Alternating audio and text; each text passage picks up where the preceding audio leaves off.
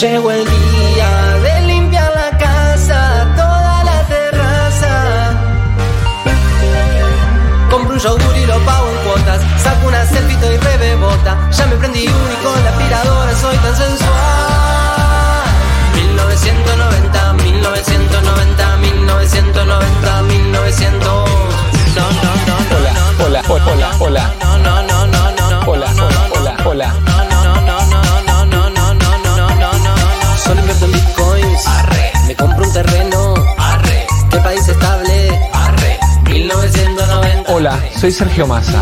Arre. Vuelve el tiro bajo. Arre. Día productivo. Arre. 1990. Arre. Solo invierto en bitcoins. Arre. Me compro un terreno. Arre. ¿Qué país estable? Arre. 1990. Arre. Me suena en línea. Arre. Vuelve el tiro bajo.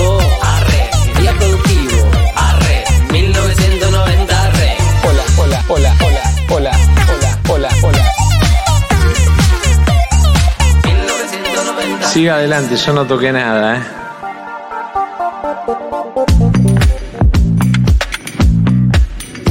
Hola, hola, hola, hola, hola. Bienvenidos, bienvenidos aquí. Bienvenidos, bienvenidos. Dije aquí 1990, arrancando en una jornada espectacular para hacer un programa de radio. Bienvenidos, Becha, bienvenido, Marto. Buenos días, buenas noches. Buenos días, buenas noches, buenas, tardes. buenos mañanas. ¿no Buenas, ¿Tuvieron el sueño muy afectado eh, el día de anoche? No, para nada. Ah, bueno.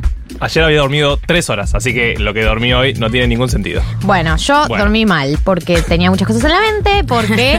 eh, Como los si no pasó 40 nada. millones de argentinos, Sí, quizás. 40 millones de argentinos, 44 millones de argentinos creo que ya somos. Más. El último censo no 47, lanzó todavía no la Sí. población, ¿sí? Ah, el formal. El- Hubo problemitas con el censo. Podemos hablar otro día. Otro día lo agarramos. Eh, bueno, amigos, nos toca un hermoso día para hacer un programa de radio eh, porque ayer fue un... eh, no cierre de listas porque las listas cierran hoy a las 12 de la noche, pero fue la previa del cierre de listas. eh, Volantazo. full volantazo. Eh, le cuento a la gente que por ahí se acaba de levantar. Se fue a dormir ayer a las 6 de la tarde y se levantó hoy a las 2 de la tarde.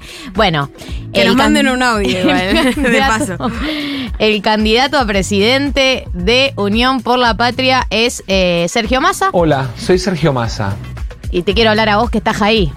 Eh, bueno, es el candidato es eh, Sergio Massa, el vicepresidente, candidato a vicepresidente, precandidatos ambos, eh, Agustín Rossi. Eh, esto se dio en el marco de ayer, mucho rumor, mucho run run. Hoy voy a decir todo lo- todas las palabras Me que encanta, por favor. Clichés. Todos los clichés, mucho run run mucha fuente cercana, mucho Sí. entorno, Mucho mucha off. reunión, mucho off. Mucho, repelente casi. Mucho off como nunca. Eh, bueno, se anunció que finalmente la fórmula no iba a ser Guado Mansur, como creíamos, ni tampoco la fórmula Dan- Daniel Scioli y algún vice. Un backup. Algún Sí. vice que no sabíamos quién era todavía. Ninguna de esas dos fórmulas van a existir finalmente. La fórmula unificada, parcialmente unificada, vamos a decir unificada dentro del kirchnerismo barra peronismo, porque hay que hablar de Juan Grabois después, eh, va a ser la de Sergio Massa con Agustín Rossi. Ahora nos vamos a meter en cómo, qué sabemos de las listas a las 14.07 de este sábado, eh, pero primero quiero abrir eh, la línea de comunicación. Eh, esta idea también la hablamos con uh, altas autoridades de la radio. Altas nos- esferas. altas esferas de la radio que hablábamos, bueno, a ver qué está sintiendo la gente y tenía un punto que es, eh, la consigna de hoy es sensaciones. ¿Sensaciones? ¿Cómo están? ¿Cómo están? ¿Qué sienten? Eh, qué, ¿Qué pasa? ¿Qué está ¿De qué pasando cuadro es usted? en sus corazones y en sus mentes? También. 11 40 66 000. Los vamos a ir escuchando, nos vamos a escuchar entre nosotros también, porque todos nosotros también tenemos sentimientos y emociones para expresar, eh, pero los queremos escuchar ustedes también. 11 40 66 000. Eh, ahí nos mandan sus sensaciones. Pueden hacer audio, pueden hacer eh, mensaje de texto. Si es audio, intentemos que no sea más de 30 segundos por un tema de eh, que no entra. De la radio. Un tema de la radio, sí, totalmente. Bueno, eh, voy repasando nombres. ¿Qué sabemos hasta ahora? ¿Qué sabemos hasta ahora? Porque todo puede cambiar. O sea, ha- hay una que sí tiene comunicado oficial, que es Unión por la Patria. Ayer sacó un hilo de Twitter, que es como se comunican las cosas hoy, un thread, Sí. ¿Qué opinamos de eso? de que se comunique con un hilo de Twitter. Sí. Bueno, Pablo Ibáñez dijo que no querían que salga de la cuenta ni un candidato o candidata en particular. Claro. Y Cristina decía, yo no quiero comunicarlo porque si no van a decir, No, es el candidato de Cristina. Y no es el Otra candidato, vez no, dijo. Claro, otra vez no. No, otra vez. Eh, bueno, ayer en un thread, eh, Unión por la Patria dijo. Mi candidato a presidente unificado va a ser de la unificación del peronismo, el kirchnerismo, el masismo, etcétera. Es Sergio Massa presidente, Agustín Rossi vicepresidente. Eso, eh, ¿cómo nos deja parados? Eh, nos deja parados con, bueno, Axel Kicillof finalmente va a ir como candidato a la reelección en la provincia de Buenos Aires, como Así es. gobernador de la provincia de Buenos Aires. Eh, vice de Axel Kicillof.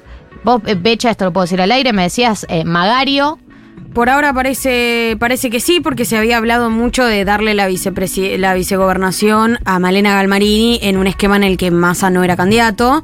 Eh, pero por ahora estaría Magario ahí adentro. Pero no está confirmado oficialmente. Eh, no hay un tuit de Magario diciendo no, voy a ser candidata, voy a ser vice. También nada de eso, nada de eso. Todo lo que digamos hoy no está confirmado oficialmente porque incluso el tuit de Unión por la Patria, ¿no? En tres horas puede desaparecer y de repente no hay unidad. Bueno, no sabemos todavía quién es eh, confirmado el candidato, la candidata a la vicegobernación por la provincia de Buenos Aires. Eh, vos decías Magario, yo escuché Tolo Zapaz también en algún momento. La verdad es que nombres hay varios. Hay una pregunta que eh, aparece que es eh, qué va a pasar con los candidatos que iban a ir con Scioli, ¿no? Porque Scioli también decide bajarse de su hazaña histórica por la presidencia. Sí. Y hay un par de nombres que iban con él, entre ellos Tolosa Paz y Cafiero, creo que son los más potentes, los más importantes, que eh, no solo a Scioli, sino a Alberto Fernández eh, le interesa que estén en algún Sí. lugar más o menos relevante, lo que puedan que serían negociar. los elegidos de Alberto para ir en la lista como diputados nacionales en la provincia de Buenos Aires. Lista que eh, estaría en primer lugar, claro. encabezaría todo el nivel de potencial que vamos a hacer hoy. Qué difícil va a ser este programa. Fuentes cercanas. Vas a tener que hacerte fuerte.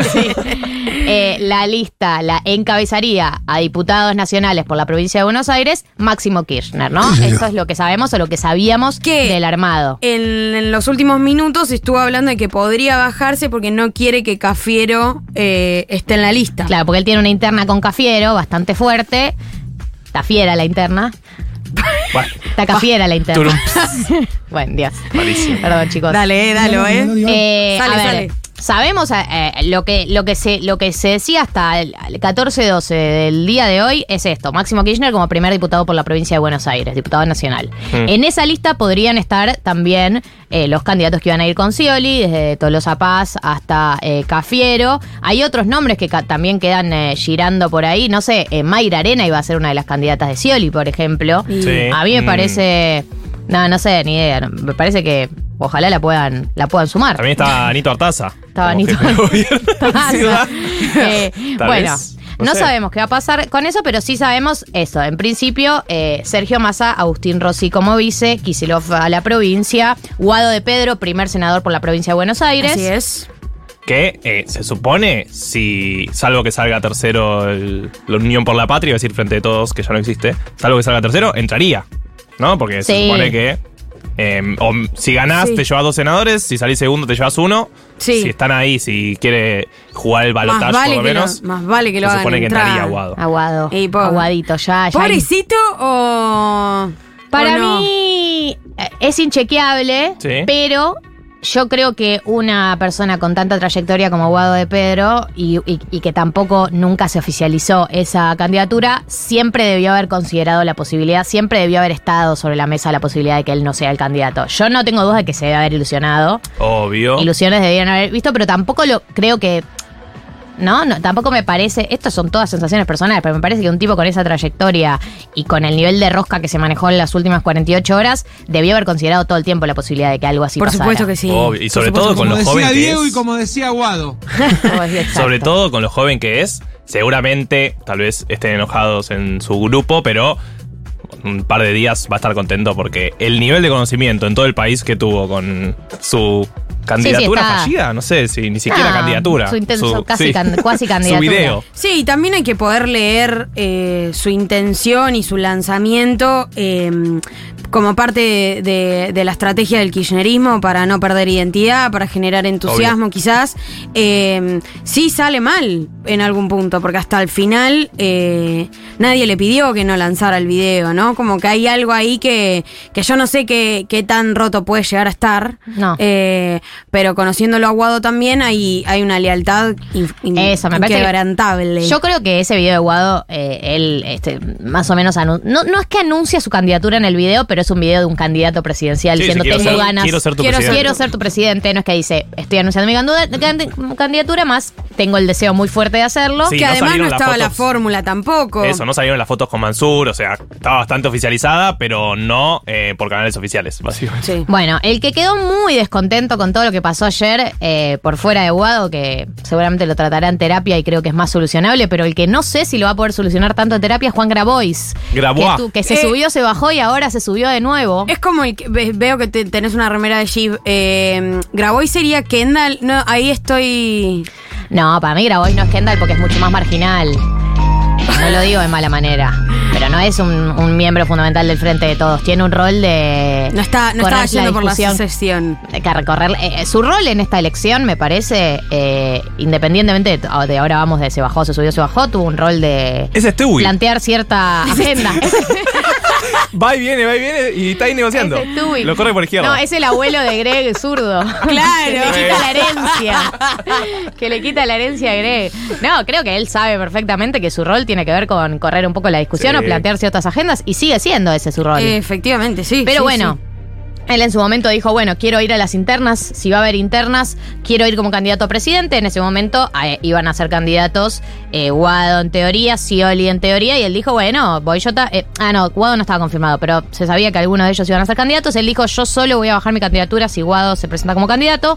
La duda que surge ahí, Sí. que me parece que se abre una ventana interesante, es ¿por qué Grabois baja su candidatura ayer sin que esté confirmada la candidatura de Guado? ¿Por qué se apura?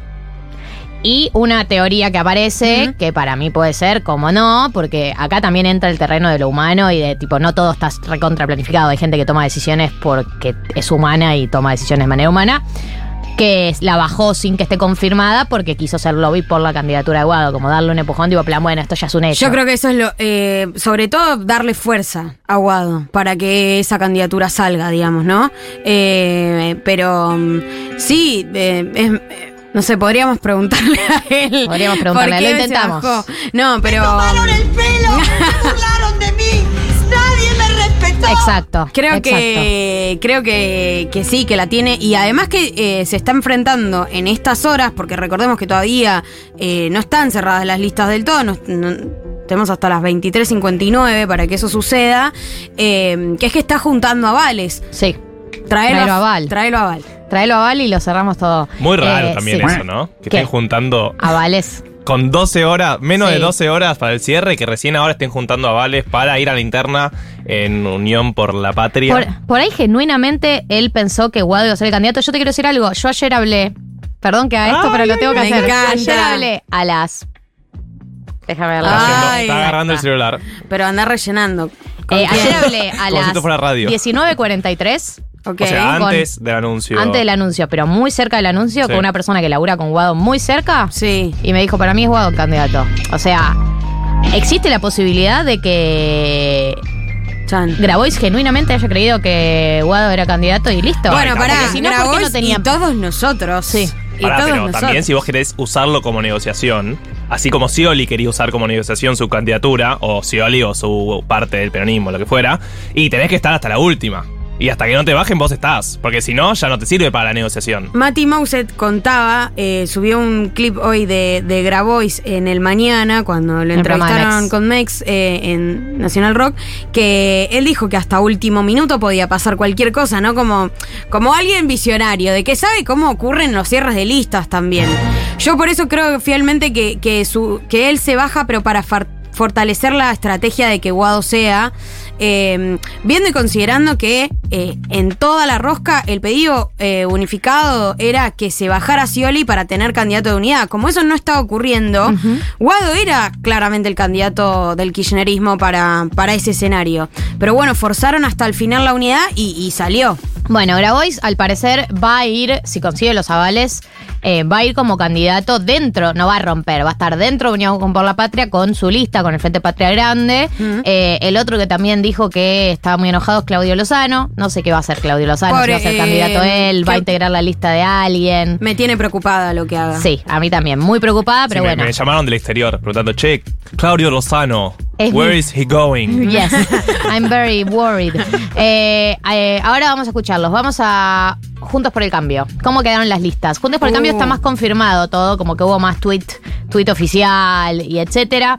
Tenemos eh, dos listas que se presentan dentro de Juntos por el Cambio. La lista de Horacio Rodríguez Larreta, que tiene como candidato a presidente Horacio, por supuesto. Vicepresidente Gerardo Morales, que es eh, de premio por la represión de esta semana, Ah, se ganó eh, la oficialización Pero no de... les contaron a ustedes que, que- que así funciona ahora.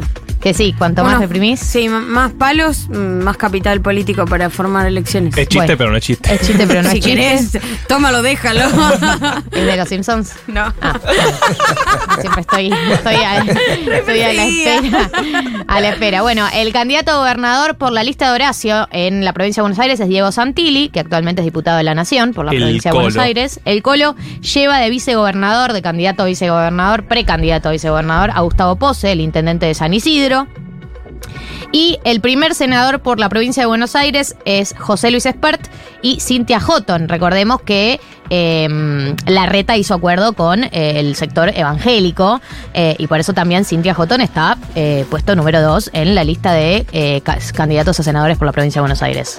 Sí, una lista de senadores eh, propone la reta como si fuera literalmente, no sé si Biondini, pero podría ser Sí. la extrema derecha, derecha, derecha, ¿no? Nadie, eh, yo- Expert y Houghton. Eh, Sí, estos días que se discutió mucho, perdón, lo de, lo de Mansur, pero eh, esta idea de que, bueno, el aborto ya es ley, eh, no, no lo vamos a perder tan fácil, pero si vos vas a, a ver cómo podría llegar a quedar conformado el Congreso de la Nación, y amigas. Todo es muy incierto el futuro de este país, realmente. El, abismo es total. Primer diputado por la provincia de Buenos Aires, Miguel Pichetto, Miguel Ángel Pichetto, eh, por la lista de la reta. Y primer diputado, esto lo puse porque necesitaba decirlo, el primer diputado por eh, la Ciudad Autónoma de Buenos Aires es Maximiliano Ferraro, eh, presidente de la coalición cívica, ¿no? Ahí aparece como el, el cupo Carrió.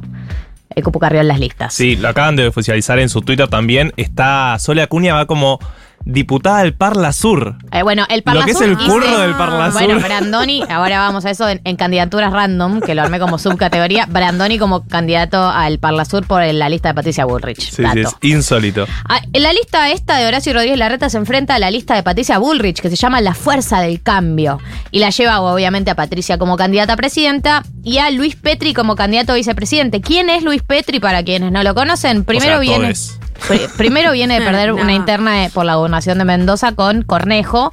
Eh, perdió la interna, pero sacó 17 puntos, entonces se fue como bien Petri, ¿eh? Un poco la sensación que quedó. Sí. Eh, y después de eso, un poco le ofrecen la eh, un, un puesto, No, un poco puesto no, mayor. sí, obvio. Un Igual- puesto mayor. eh, vicepresidente Patricia, que Parece que muchos le rechazaron también la vicepresidencia a Pato.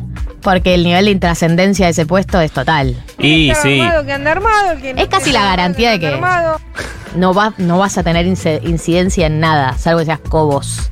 Eh, bueno, nada, cuestión. Mendocino fue por la gobernación, perdió en la interna, pero tuvo una buena elección. Te estás y olvidando de algo muy importante. Pareja de Cristina Pérez, Claro. por supuesto. sí, Porque amiga. viste toda la Estaba que armaron. El video. ay, me encantó. Sí. Falopa. Ella estaba en la radio y parece, hace todo un acting de que no sabía. Ah, me está ¿cómo? estallando el teléfono. ¿Cómo? Dice, no, yo no lo tengo Ay, confirmado. te juro pero- que ¿Qué? yo no sabía. No lo vi ese video. Igual puede ser, o sea, un poco le creo. Un ¿Te poquito, crees? Un poquito. Bueno, está bien. El candidato a gobernador de, por la provincia de Buenos Aires de Patricia Bullrich es Néstor Grindetti, el intendente de Lanús y también presidente interino de Independiente, una de las personas que estuvo involucrada en todo lo que fue la última gestión que nos llevó al santimarateísmo en Independiente. Eh, Él es presidente interino, asumimos que va a dejar, él ya lo había dicho igual, que va a dejar ese puesto, que va a dejar toda la política partidaria independiente para dedicarse a la provincia si gana, ¿no? Porque Sí, no podés pero- hacer las dos. No podés. Mínimamente. Mínimamente te pido. Bueno, eh, el vicegobernador sería Miguel Fernández, que probablemente no lo conozcan, pero es el intendente de Trenquelauquen, eh, y está pseudo confirmado. No 100%, pero pseudo confirmado. Primer senador por provincia de Buenos Aires, la lista de Patricia Burlich es Burlich, Bullrich, es muy... eh, sí. Primer senador por la provincia de Buenos Aires es Maximiliano Abad, es el titular de la UCR bonaerense, aparece de nuevo todo lo que es Somos un frente, les daremos puestos a todos. Y primer diputado por la provincia de Buenos Aires, Cristian Ritondo, eh, que actualmente ya es diputado nacional por la provincia de Buenos Aires, así que eh, renovaría. Eh, te quiero decir algo, el primer diputado en Cava, Sí. en la lista de Cava, es Maximiliano Guerra, el bailarín, tenía que decirlo, era muy importante. También candidatura falopas. Candidatura falopas total, pero lo tuve que decir. Medio que, la viene, cualquiera, medio que la viene a ver. buscando, ¿no? Maxi. Yo le digo Maxi porque somos íntimos. Estuvo, estuvo haciendo campaña, digo, como moviéndose por medios, tirando Claro. declaraciones típicas. Mucho de- la nación más. Mucho. Sí, eh, hizo, hizo carrera así, eh, lobbyando en, en canales. Bueno, así se hace, míralo mi ley. Amalia Granata. Exacto. Eh, el dato de eh, las últimas horas es que se bajó Facundo Manes, menos mal que me pusiste la cortina porque es una noticia muy triste, se bajó Facundo Manes de la candidatura, era el tercero en esta interna.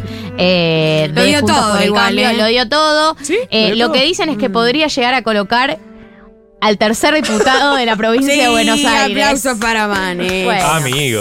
Bueno, pasó de ser... Bueno, aparte de las elecciones pasadas fue la sorpresa. Era el nuevo radicalismo. Se vendió muy Sí, barato, bueno, se ¿Se vendió acuerdan? muy pinchó. barato. Pinchó. Eh, el único, la única esperanza del radicalismo es en este momento es Lustó.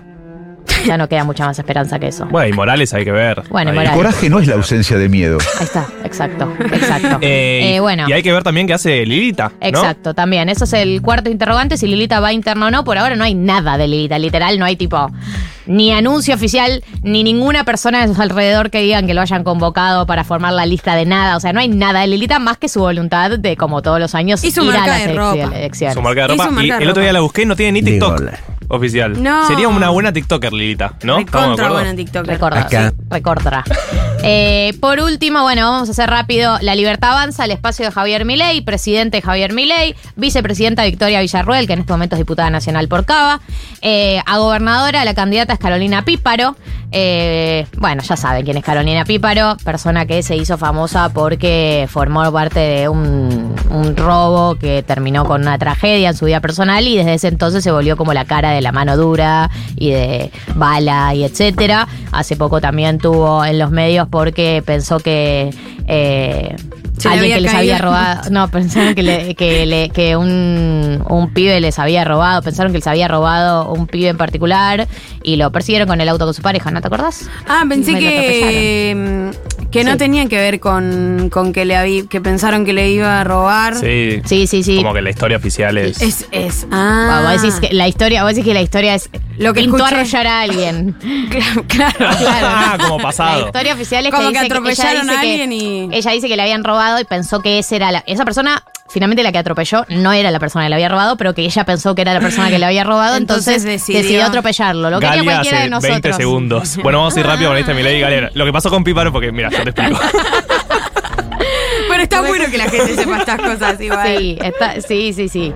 Eh, bueno, Carolina Píparo eh, a la como gobernadora, de vicegobernador iría Francisco Neto, que es un chabón, es un abogado mediático. Ni lo conozco. Fue abogado de es. Cositorto. Es un Ah, abogado buenísimo. mediático. La data. Buenísimo. Eh, sí, se hizo famoso por ir a canales a ser un abogado polémico y picante, medio payaso. Eh, el primer candidato a senador por la provincia de Buenos Aires de Javier Milei es Juan Napoli, banquero, presidente del Banco de Valores. ¿Querés decir algo, Marco? No. ¿Marco? no. Ni Marco ni Marto tienen nada para decir. Eh, primer diputado por la provincia de Buenos Aires es Berti Venegas Lynch, el nivel de cheto garca que tiene. Total, perdón, que me salía del periodismo, pero Venegas Lynch, y además es un empresario, o sea, su trayectoria es ser empresario, laburó mucho tiempo en el Banco Santander, ponele 10 años. Eh, ¿Por qué sabía tanto? porque estuve haciendo mis investigaciones. Te amo. Eh, y esta también la quería decir. Primera diputada por Cava, Diana Mondino, la payasa de Twitter. eh, Sí, le le economista. manejan la cuenta, parecería, pero bueno. Economista está en la lista de Javier Milei. Después tenemos eh, la lista Hacemos Nuestro País, que es la de Juan Schiaretti, que también se oficializó ayer, que Juan Schiaretti y, Ran- y Randazzo van a ir como candidato a presidente y a vice respectivamente. Por fuera de todo, no van a interna con nadie, tienen su lista. La reta los intentó absorber y fracasó. Sí. Eh, y sabemos que Chiche Dualde podría llegar a ser su primera candidata No, a diputado por la provincia de Buenos Aires y Diego Bocio el primer diputado por Cava. El nivel de comeback. Sí.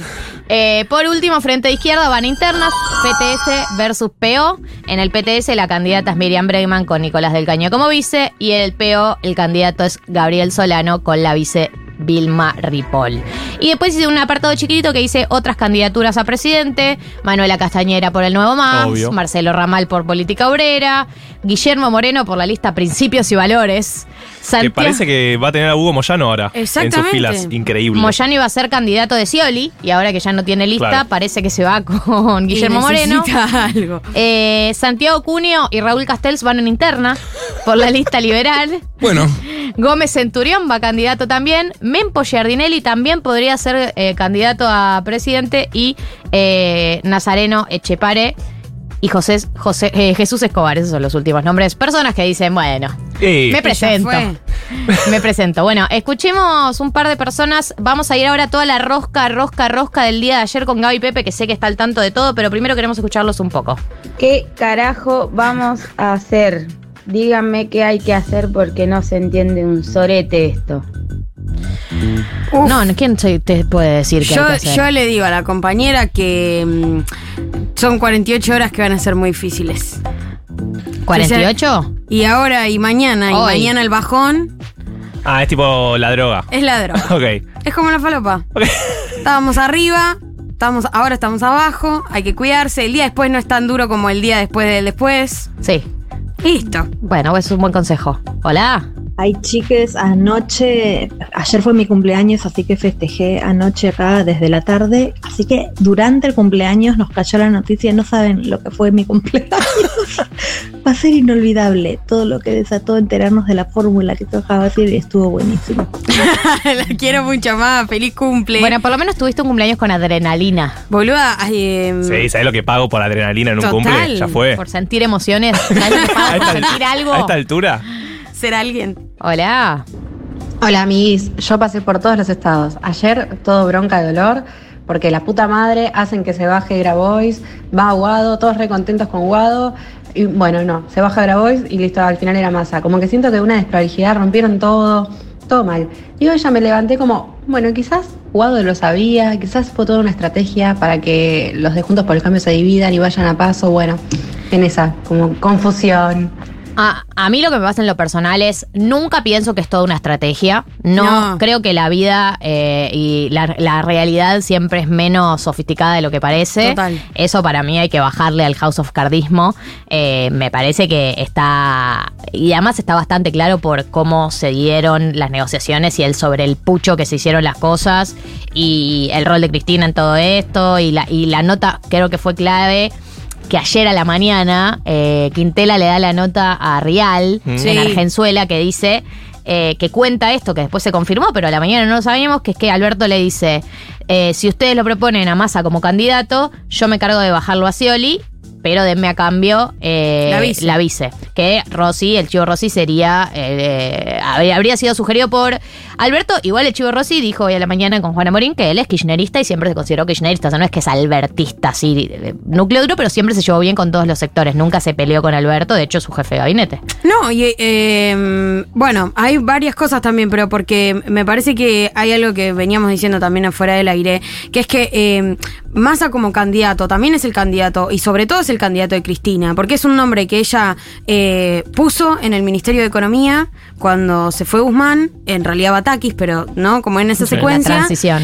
Y que además eh, viene bendiciendo en la gestión económica Sí, desde sí. hace muchos meses. Entonces Entonces, se llevan bien, se juntan, hablan. Es Creo que la personas- sorpresa tiene que ver más con el gusto que nosotros le habíamos tomado a Guado, pero la realidad paralela es que la fórmula de Guado y Mansur no había gustado mucho hacia adentro del peronismo, con los gobernadores eh, y con muchos sindicatos tampoco. Pero aparte, la disforia que veo en algunas personas entre lo que creen que es- piensa Cristina y lo que piensa Cristina Sí, sí, es sí. increíble. Constantemente Cristina dice, che, yo soy de centro y voy para medio, medio peronismo, lo que sea. O sea, yo Sí, fui sí, no, es menos, pero- es, es- es- es- es profundamente pragmática, lo que Sí. dicen todos. Es pro- mucho más pragmático de lo, de lo que muchos de sus militantes creen que es.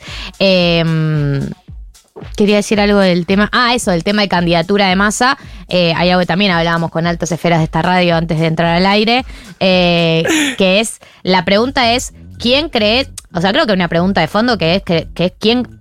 Primero, si crees que esta elección está yendo a ganar o está yendo a perder dignamente, es una primera pregunta. Total. Y segundo, si está yendo a ganar, ¿quién crees que es el candidato que tiene más chance de ganar? Más allá de, de tu posición personal y de quién te hubiese gustado votar, y que Aguado me parece que a todos nos cae bien, es un tipo que, que tiene una historia con la que no es, eh, no es difícil empatizar. Pero la pregunta es quién crees que puede ganar unas elecciones si está yendo a ganar.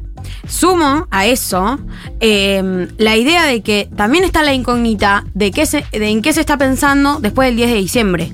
Porque una cosa es eh, conducir a la oposición en el Congreso, otra cosa es eh, conducir al kirchnerismo en el Congreso con un gobierno en el que tenés a masa. Eh, digo, hay muchas incógnitas que se abren que, bueno, primero, no las vamos a saber si no ganamos. Eh, y segundo, eh, que me parece que queda también un mes de campaña súper interesante para ver qué pasa con el programa político y qué pasa sobre todo con, bueno, eh, las posibles eh, crisis económicas o profundización de la crisis económica que está en... Ahora vamos a eso, pero quiero escuchar a alguien. A mí un poco lo que me pasó, si bien obvio, sorpresa, Argentina, la vida, como que dije, y sí, vieja, veníamos desde, no sé, marzo, haciendo memes con la escena de Homero Simpson diciendo, ahora sí va a ser una sorpresa la candidatura de masa. O sea, hicieron literalmente eso, el meme de los Simpson, que veníamos haciendo la, la juventud. O sea, se, se nos cagaron de risa. Fue como, ay, qué gracioso tu chiste. ¿Sabes que es verdad? Jajant. Eh, acá dicen, voy a leer algunos mensajes y quiero que Marco. Marco. ¿Por qué Ay, estoy no, con estás- Marco? ¿Qué pasa? ¿Querés contarnos algo del fin de? ¿Tenés Pero alguien, para algo- presen- algo- ¿Tenés alguien para Estoy con presentarnos? No, hoy sos Marco. Dale. Asumilo. Eh, quiero leer dos o tres mensajes y quiero que desarrolles tu teoría de la desestabilización económica, eh, pa- como para sumar angustia. La teoría Slipsuk. Eh, acá dicen modo psico, pero me hicieron reír ya. Gracias por esta compañía. Nada bueno puede salir de una presidencia de masa. Tengo bronca y angustia. Yo quería muchísimo que fuese Guado y no paro de escuchar el soundtrack de todo esto. Tu misterioso alguien. Eh, besos, Dani. Voy a fingir demencia por cuatro años. Totalmente decepcionada con las listas. Me da un 2015 vibes total. Eh, siento que entregaron las elecciones en bandeja. Eh, bueno, por ahora, todos tristes hay dolor. No solo me hace mal que sea masa, sino que le hayan amagado a Guado de esa forma. Será More- Moreno o Lestros que es este año. Ay, chiques, las ganas que tenía de votar a Guado, pero bueno, bancaremos lo que sea mientras tengamos enfrente a Bullrich y a Milei. Marto, teoría de la debacle económica. Pues para, tampoco me, me tires esa. no, No, bueno, yo lo Una- que le un dije, escenario posible. hablando fuera del aire, lo que les dije que me preocupaba, que claramente también entró dentro de la ecuación del gobierno de si más así o más a no, es que más allá, más allá, cuac, de... eh, sí, menos mal que te la puso. del- de la performance que tiene la economía en los últimos meses, que claramente Massa y su equipo económico no le vienen encontrando la vuelta, es que ahora todos los incentivos de la oposición y de todos los empresarios y la gente con mucho dinero del país o de afuera que no quiera que Massa gane las elecciones, es bastante fácil imponer condiciones económicas que sean muy negativas para el gobierno. Bueno, Digo, si el responsable ponele- económico es Massa, todos los incentivos a la oposición es que, bueno, la economía estos meses le vaya mal. Me pongo en defensora eh, de la gente que hoy está dolida. Sí. Pero Massa no es el candidato del establishment. Bueno, por eso, ahí va a estar la pregunta. Es Yo si el establishment lo banca masa, la oposición hay que ver si igual no tiene el poder de llevarse el puesto. No, igual somos algo también. No hay. Eh, creo que no hay un solo establishment, que hay una Obvio. parte del establishment que lo banca más y hay otra que por ahí no. Eh, yo creo que es un gran factor también para que sea el candidato de, de Cristina. eh, claro, que tiene vínculo con empresarios, históricamente se llevó bien con eh, empresarios, establishment, banqueros, Estados Unidos, es verdad, pero que también hay un sector del, eh, del establishment que puede llegar a ser profundamente, profundamente antiperonista, ni siquiera antimasa, antiperonista y no quiere que gane. Y si quiere hacerle una corrida o dos, para mí no es algo confirmado, pero es algo que tampoco tenemos que descartar, que es el chabón sigue siendo ministro de Economía. No, y también lo y digo. eso es una- un punto de vulnerabilidad para él como candidato a presidente. Claro, lo digo del punto de la mejor campaña de Mm. masa va a ser que la economía funcione bien los próximos 2, 3, 4 meses. Absolutamente. Y esa va a ser la mejor campaña posible. Sí. Entonces, Basta vos- de flyers mal diseñados, por favor, eh, gestionen. Total, ¿eh? Total. Y entonces creo que ahí se va a jugar las elecciones. Y además, sobre todo, perdón, pero eh, es lo que viene pidiendo Cristina con la gestión del Frente de Todos desde que asumimos en el 2019. Sí. Que nunca hubo unidad en la gestión. Y ahora que tenés un candidato único, ¿quién quiere perderlas realmente? Bueno, háganla funcionar. Sí, estoy de acuerdo a ver lo que dice la gente. Hola, chiques. Respira. Bueno, la sensación es decepción total. Eh, por, porque claramente se está desoyendo a las, a las bases y como militante política ya hace muchos años y santafesina, eh, no solo me decepciona que Massa sea el precandidato a presidente, sino también me decepciona mucho que, que el Chivo Rossi sea el vice. Uh, Eh, porque bueno, es una persona que se ha eh, dedicado a romper siempre todo tipo de construcción que sea ajena a él en la provincia de Santa Fe. esta tiene data. Eh, Data- y bueno, data santafesina. nada, eh, la verdad es que no quiero tragarme este sapo. Eh, sí, estoy, estoy de acuerdo. Eh, la duda que me surge con respecto a esto, que, que es lo que, me- que es la duda verdadera que me surge con respecto a la gente que, digo, a mí también me cae muy bien Guado, pero las personas que estaban contentas con votar a Guado, que, que se sentían, eh, la militancia que sentía que era un, un candidato orgánico, que era un candidato que eh, era coherente, que era un ¿Qué candidato que los hacía ¿Qué representaba? que representaba, que los, que los hacía sentir representados. Yo, más allá de, esas, de ese sentimiento, ¿realmente pensaban que Guado podía ganar las elecciones? Eh, yo creo que sí, igual. Eh, pasa que son muchas elecciones las que se están jugando, ¿no? Porque primero es la paso, después la general y llegar al balotaje. Eh, en esa línea yo creo que por más que la... eh, banco mucho a la militancia que hoy está incómoda eh, y, y desolada, eh, pero más allá de eso, vos necesitabas una estructura partidaria que banque. Y, y la paso iba a ser muy, muy sangrienta, muy sangrienta. Eh, sí, estoy de acuerdo. eh, pero digo, es verdad, hay varias instancias. Pero por ahí tenemos quizás la elección más difícil de los últimos, no sé, porque digo, la del 2019 fue difícil, pero eran dos partidos, era Juntos por el Cambio Sí. y Vos. Eh, lo mismo con el 2015, Juntos por el Cambio y Vos. Ok, no tenían tanta relevancia. De hecho, bueno, el 2015 estaba Massa como Bueno. tercera salida, que le fue bastante bien dentro de todo. Le fue muy bien. Bueno, Eh, pero en pero 2015 digo- parecía que iba más a ser el presidente. ¿Se Sí. acuerdan? Las, las encuestas al principio de año era más a presidente. Eh, pero este año tenés eh, una, una situación que incluso te, te requiere más pragmatismo aún, que es, está todavía más peligrosa la situación que nunca, eh, más border que nunca, y están Patricia Bullrich y Milei, porque bueno, eh, por ahí es Larreta y Milei eh, como otros dos candidatos, pero la sensación que da es que es Patricia Bullrich y Milei, la sensación que da es que no sé, que estamos frente realmente a un escenario de que el, el país de un giro 180 grados. porque- Alguien me decía hoy eh, que todo esto da eh, vibes eh, de 2015 y que en el 2015 hay mucha gente que le reprocha a la militancia no haber puesto todo porque no gustaba tanto Scioli. Sí. ¿No?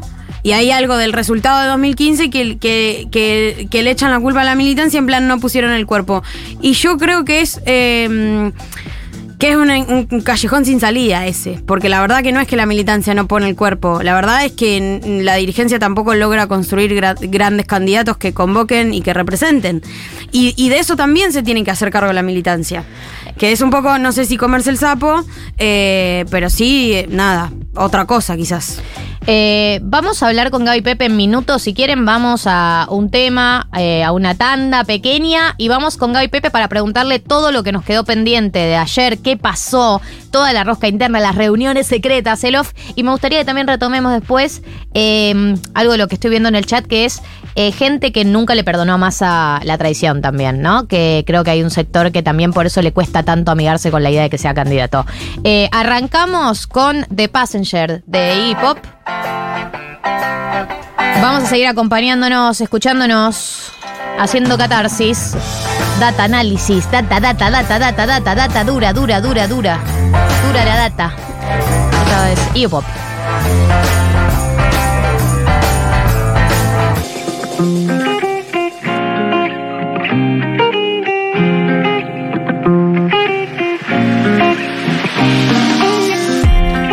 ...1447, en la República Argentina... eh, ...tenemos una fuente muy exclusiva... ...para todo lo que es rosca, data interna... eh, ...logramos conseguirla por unos minutos... ...en el día de hoy... ...que seguro que tiene un día muy atrajeado... eh, ...y es Gaby Pepe, nuestra columnista de política... ...y persona que está eh, muy al día... ...con todo lo que pasó el día de ayer... ...así que bienvenida Gaby... ...un ratito te robamos, gracias... Hola chicos, ¿cómo andan? ¿Todo bien? Bien, ¿vos cómo andás? Muy bien, acá andamos. Bueno, este, como decía, fue un día muy, muy intenso ayer, obviamente. Eh, terminó todo muy tarde con la confirmación de la candidatura presidencial de Sergio Massa, acompañado por Agustín Rossi, y hoy, obviamente, va a ser todo lo que tiene que ver con la definición de las listas de diputados nacionales.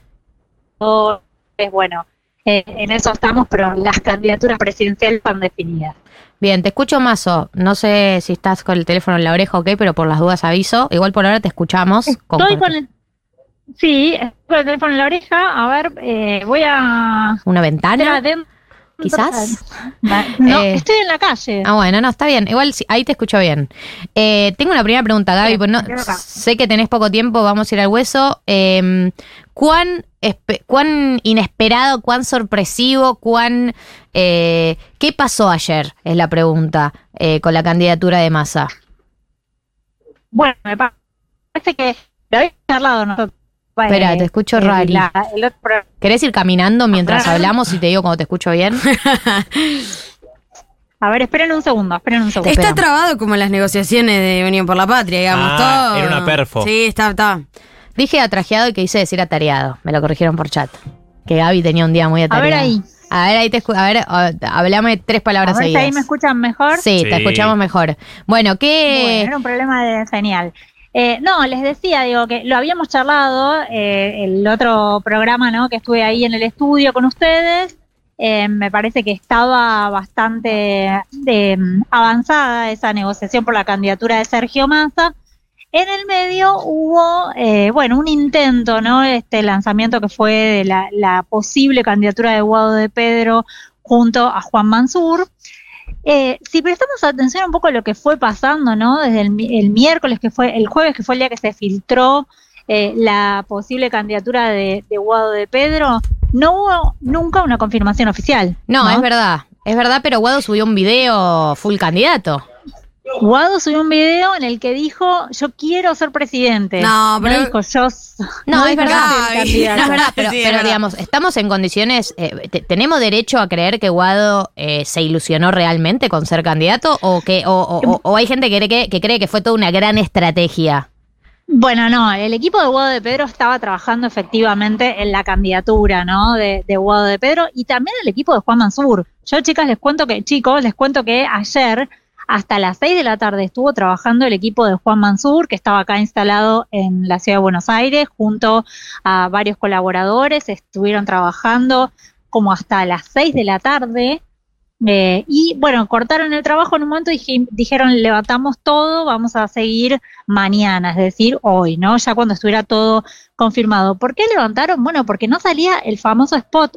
Eh, Guado de Pedro y Juan Mansur grabaron un spot Yes. el jueves a la tarde, ahí en el C, el complejo C, que está en el barrio de Chacarita, grabaron un spot juntos que supuestamente iba a salir ayer a las 4 de la tarde primero y después, bueno, primero iba a salir el jueves, no salió, después iba a salir eh, ayer a las 4 de la tarde, tampoco salió, luego a las 6 de la tarde tampoco salió. Bueno, era claro que algo pasaba, ¿no? ¿Qué pasó en el medio? Un montón de reuniones, hubo eh, gobernadores que claramente no terminaron de dar su apoyo a esa posible fórmula, no salió nadie, ¿no? De peso a apoyar esa, esa candidatura, eh, esa fórmula, salieron, salió el único ¿no? que lo dio como por confirmado fue Osvaldo Jaldo, que es el gobernador electo de, de Tucumán. Después nadie más lo confirmó, ni celebró tampoco, ¿no? Ni la CGT, ni los gobernadores. No solo eso, sino que los gobernadores decían, no está cerrado. Yo hablé con varios gobernadores eh, el jueves, me decían, todavía no está cerrado. Ayer a la tarde un gobernador me dijo, bueno, todavía nos queda un día y medio, esto no está para nada cerrado. Eh, fueron a ver Raúl Jalil, eh, gobernador de Catamarca, y Gerardo Zamora, gobernador de Santiago del Estero, fueron a ver a Alberto Fernández, la fueron a ver a Cristina, hubo muchas reuniones, ¿no? Ahí en el medio, lo fueron a ver a Sergio Massa, y el pedido era que hubiera una fórmula de unidad que contuviera a todos los sectores del peronismo. Pero además, lo que querían los gobernadores es que también hubiera alguien del presidente, ¿no? Que no, no hubiera alguien de la Casa Rosada compitiendo por afuera. Eh, bueno, es un poco lo que lograron porque el otro día, el jueves, cuando hablaron con Alberto Fernández al mediodía, eh, lo reveló incluso uno de los gobernadores, ¿no? Ricardo Quintela, dijo que eh, le dijeron a Alberto Fernández que querían una fórmula de unidad y que Alberto les dijo, bueno, ustedes propongan a Sergio Massa, yo pongo el vice. Claramente ahí Alberto Fernández había mostrado cierta flexibilidad, ¿no? Respecto de esa posición inicial que él tenía, que era alimentar este, la idea de las PASO. Perdón, ya se había lanzado. Perdón, Daniel Gaby, sobre eso sí. hay algo que una duda que me queda, que es que él en esa conversación supuestamente le dice, si usted, si, si proponen a Massa, lo bajo a Scioli, eh, o me encargo de que se baje Scioli. ¿Él estaba atrás de la candidatura de Scioli? Bueno, no dicho de una manera muy explícita, ¿no? Pero está claro que los eh, principales, este, de alguna manera, exponentes de la campaña de Scioli eran, por ejemplo, Victoria Tolosa Paz, que es ministra de Desarrollo Social, muy cercana a Alberto Fernández, eh, y Santiago Cafiero, ¿no? Eh, que estaba oficiando ahí como un vocero de campaña y es un hombre muy cercano a Alberto Fernández. Gaby, una pregunta, porque si Rossi es el candidato de Alberto, ¿quién es el, ca- el, el candidato o dónde está el kirchnerismo puro en este diseño electoral? Bueno, me parece que Cristina, eh, eh, a ver, primero, por un lado, me parece que no nadie le puede negar a Agustín Rossi su ADN kirchnerista, ¿no? Más allá de los lugares en los que estuvo eh, en los últimos meses, ¿no? Que estuvo de jefe de gabinete de Alberto Fernández, siempre diciendo soy el jefe de gabinete de Alberto Fernández, pero yo soy kirchnerista. El diálogo con Cristina estuvo cortado un tiempo eh, y, y después este, se retomó. Vamos a decir, ¿lo puso Cristina? No, no lo puso Cristina. Ahora, eh, cuando asumió Agustín Rossi en la jefatura de gabinete, Cristina estuvo de acuerdo. Claro. Eh, y, y en esta fórmula también está de acuerdo. Está claro que no son los candidatos de Cristina, pero eh, Cristina está privilegiando el armado conjunto y sí podemos decir el kirchnerismo muy puro eh, está en la provincia de Buenos Aires. Es Axel Kicillof, que va a ser candidato gobernador nuevamente, va a estar en las listas legislativas, Máximo Kirchner, Guado de Pedro, Juliana Di Tulio, digo, eh, va a estar todo este muy muy repleto de, de kirchnerismo, ¿no? Lo que son las listas legislativas. Me parece que obviamente hay, este, mm, eh, entiendo yo cierta desilusión en la militancia, ¿no? Que, que tenía expectativas de un candidato propio, de un candidato puro, como era Guado, eh, pero me parece que Cristina está siempre mirando una, una la película completa, ¿no? Claro. Como una foto mucho más grande que tiene que ver con las posibilidades de armar una fórmula competitiva, con las posibilidades también de integrar a todo el peronismo en una misma fórmula, a todos los sectores, tener a todos jugando por el mismo lado. Y chicos, acá me parece que hay un punto fundamental que tiene que ver con el rol de Sergio Massa como ministro de Economía y recordemos que es él quien está llevando adelante las negociaciones con el Fondo Monetario Internacional, ¿no? Yo me pregunto qué hubiera pasado el lunes si Sergio Massa no era el candidato eh, a presidente de Unión por la Patria. Eh, el Fondo Monetario Internacional seguiría adelante con el acuerdo, con el desembolso anticipado que le prometió y que supuestamente se va a concretar la semana que viene. ¿Hubiera seguido adelante? ¿O qué pasaba si de pronto nos decían, no, en eh, este año les faltaron 20 mil millones de dólares por la sequía, pero no les vamos a dar el desembolso anticipado porque voy a negociar con quienes van a ser los candidatos a presidente de eh, para eh, bueno para eh, la próxima gestión. Eh, realmente para para eh, Argentina hubiera sido dramático no Sí, sí, si, sí. si esto si eso no se concreta para Argentina es dramático y ahí quieras que no digamos la, la interlocución la tiene Sergio Massa no Eh, la- los contactos los tiene Sergio Massa y eso claramente debe haber pesado ayer a la hora de la definición. Y Gaby, más allá del lunes, que hoy en día, viste, parece una eternidad todavía, ¿crees que puede haber sorpresas hoy? ¿O a qué tenemos que estar atentos? Eh, no, me parece, bueno, eh, ya en la oposición, bueno, tuvimos hoy este que se bajó Facundo Manes, esto también, claro, es producto de la, de la candidatura de Sergio Massa, ¿no? Hay preocupación ahora en Juntos por el Cambio, la ven más complicada con un candidato como Sergio Massa, un moderado, eh, alguien más parecido, si se quiere, a Horacio Rodríguez Larreta. Entonces ahí me parece que hay un punto, eh, por eso hoy se termina bajando Facundo Manes de, de, la precandidatura que había anunciado ayer, ¿no? Y rápidamente hoy dice, bueno, no, no voy a competir. Así que me parece que hay un este recalculando en la oposición a partir de este anuncio de, de anoche de Unión por la Patria. Y, y un punto, digo, también, ayer, bueno, mucha sorpresa obviamente, y también que hubo una negociación entre Alberto Fernández y Cristina, eh, que no hablaron directamente, que hablaron a través de Juan Manuel Olmos, que es el vicejefe de gabinete, eh, que, que, fue, digamos así, quien llevó que y trajo le, varias le reenviaba los propuestas. mensajes de cada uno. Dice Cristina que. dice Alberto que. Sí, bueno, fue y vino, exactamente, sí, habla con uno, habla con el otro, eh, fue el interlocutor, el intermediario, eh, Juan Manuel Olmos, que es un hombre por ahí no muy conocido, ¿no? No muy este, visible en la esfera pública, pero es un operador así como todo terreno, muy Claro. bajo perfil, pero que habla con todos y que está desde el año pasado, les diría chicos, eh, trabajando por la candidatura de, de Sergio Massa, ¿no? Eh, te hago una pregunta, Gaby, como recapitulando brevemente lo, lo que pasó ayer o lo que creemos que fueron las claves para. Porque, o sea, ¿qué, qué pasó desde que Guado y Mansur graban el spot hasta el anuncio de la candidatura? Los puntos clave fueron los gobernadores eh, Quintela y Jalil que estaban insistiendo y el acercamiento final entre Alberto y Cristina, ¿no? Como que pienso, ¿no? Así recapitulando, ¿qué, qué- ¿cuáles fueron los puntos de inflexión para llegar a, a esta eh, fórmula unidad? Sí, totalmente. Que el jueves eh, esto estuvo claro que no prendió esa, ese globo de ensayo, ¿no? De, El focus de group. Y Nos dio mal, Mansur, chicos. claro. Focus group. Sí, en la militancia kirchnerista, no en el resto del peronismo. Digo, me parece que hay que abrir un poco la perspectiva porque a veces este, eh, estamos como mirándolo muy, eh, con, un- con una mirada muy desde el kirchnerismo eh, un poco ambacéntrico, ¿no? Pero también hay que mirar cómo pesa en el interior del país, ¿no? Hay muchos votos de- del, del peronismo, por ejemplo, en el norte de nuestro país. Eh, entonces, digo, me parece que hay que prestar atención a eso. Cristina, entiendo que mira todas esas variables.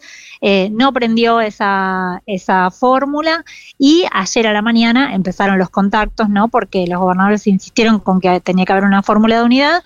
El problema era que Daniel Scioli no se bajaba.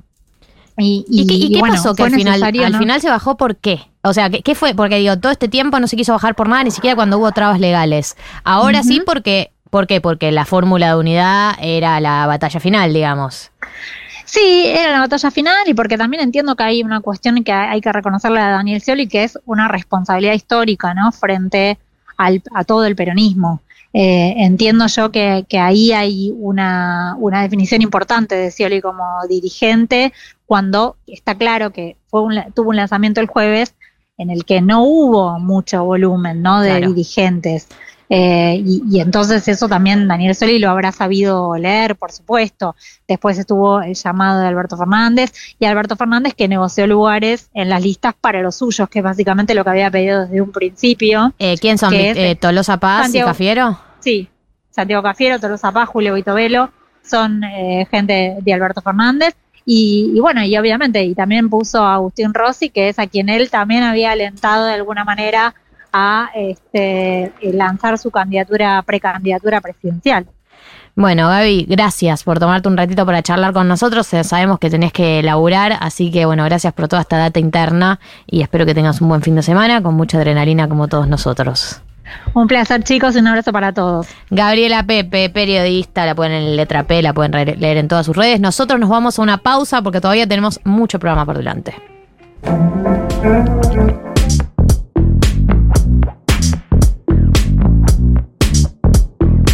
Entramos en la segunda hora de este programa. Vamos a cortar un por un ratito con eh, la temática eh, elecciones rosca candidatos. Eh, la verdad es que eh, nos ha comido la agenda, fue inevitable encarar todo esto y vamos a seguir profundizando.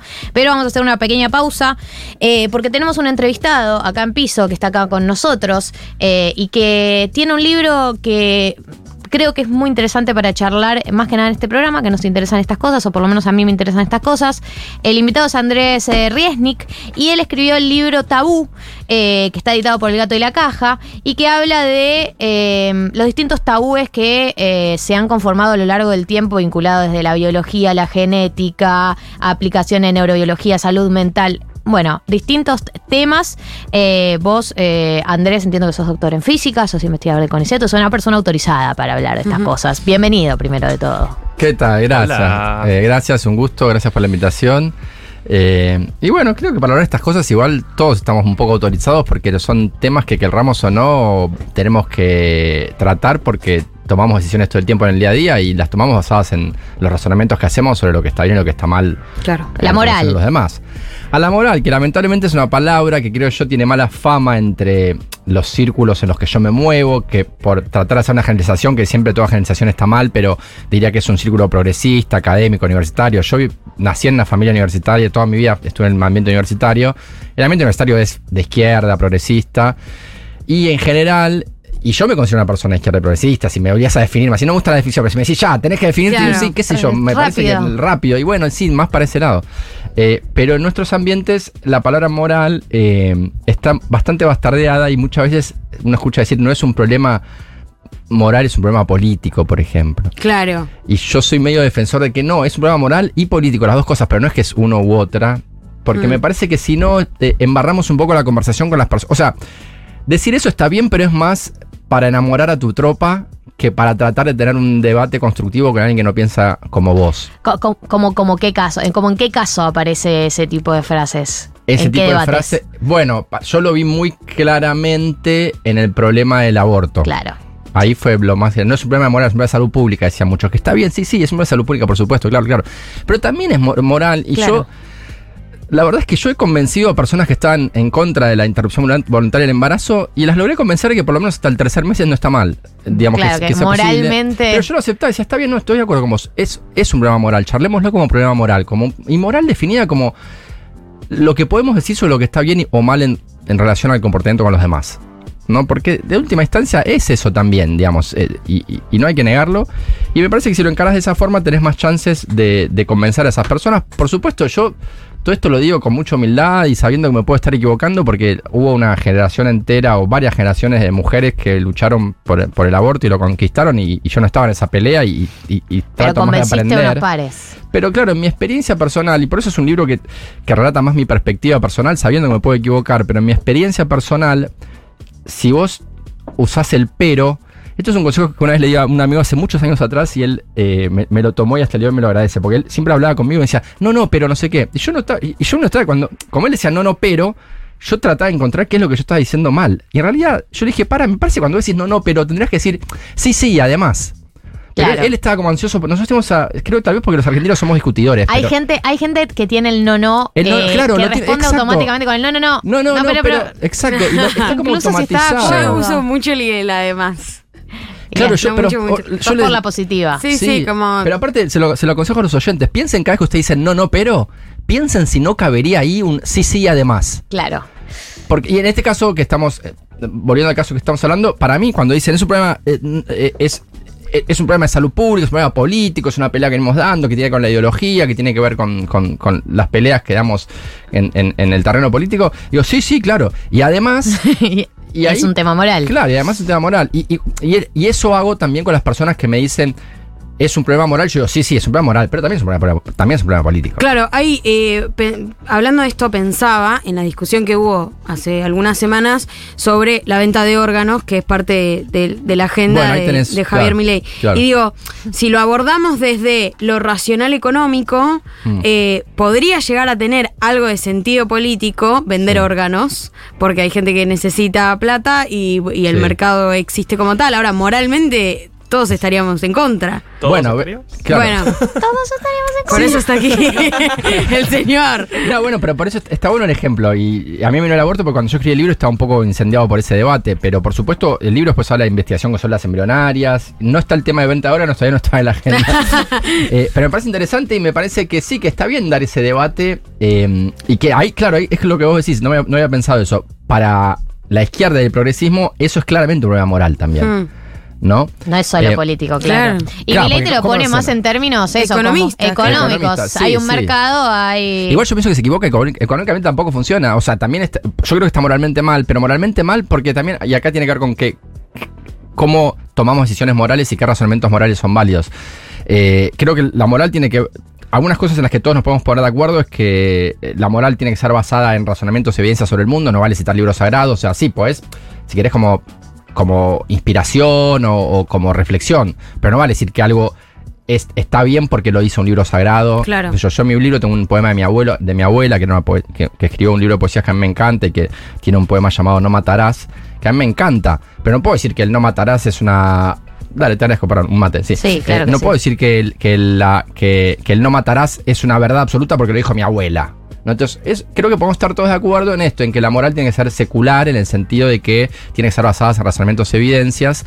Eh, y hay ciertos principios, como el principio de igualdad, que creo que todos aceptamos. Creo que podemos buscar ciertos principios morales que todos vamos a aceptar si razonamos lo suficiente sobre esos principios morales. Vos decís, eh, no sé, desde el no ma- eso, no, no, no, no está bueno ejemplo, matar. Sí, el no matar No ni siquiera es absoluto. San Martín mató y mató con mucha belleza, se quiere, y muy bien. Pero, Claro, es- ese pero- matar pero ni sí. siquiera Ese es, claro, ese matar sí. Pero sí, por ejemplo, el, el- la- el torturar por placer está mal. Sí.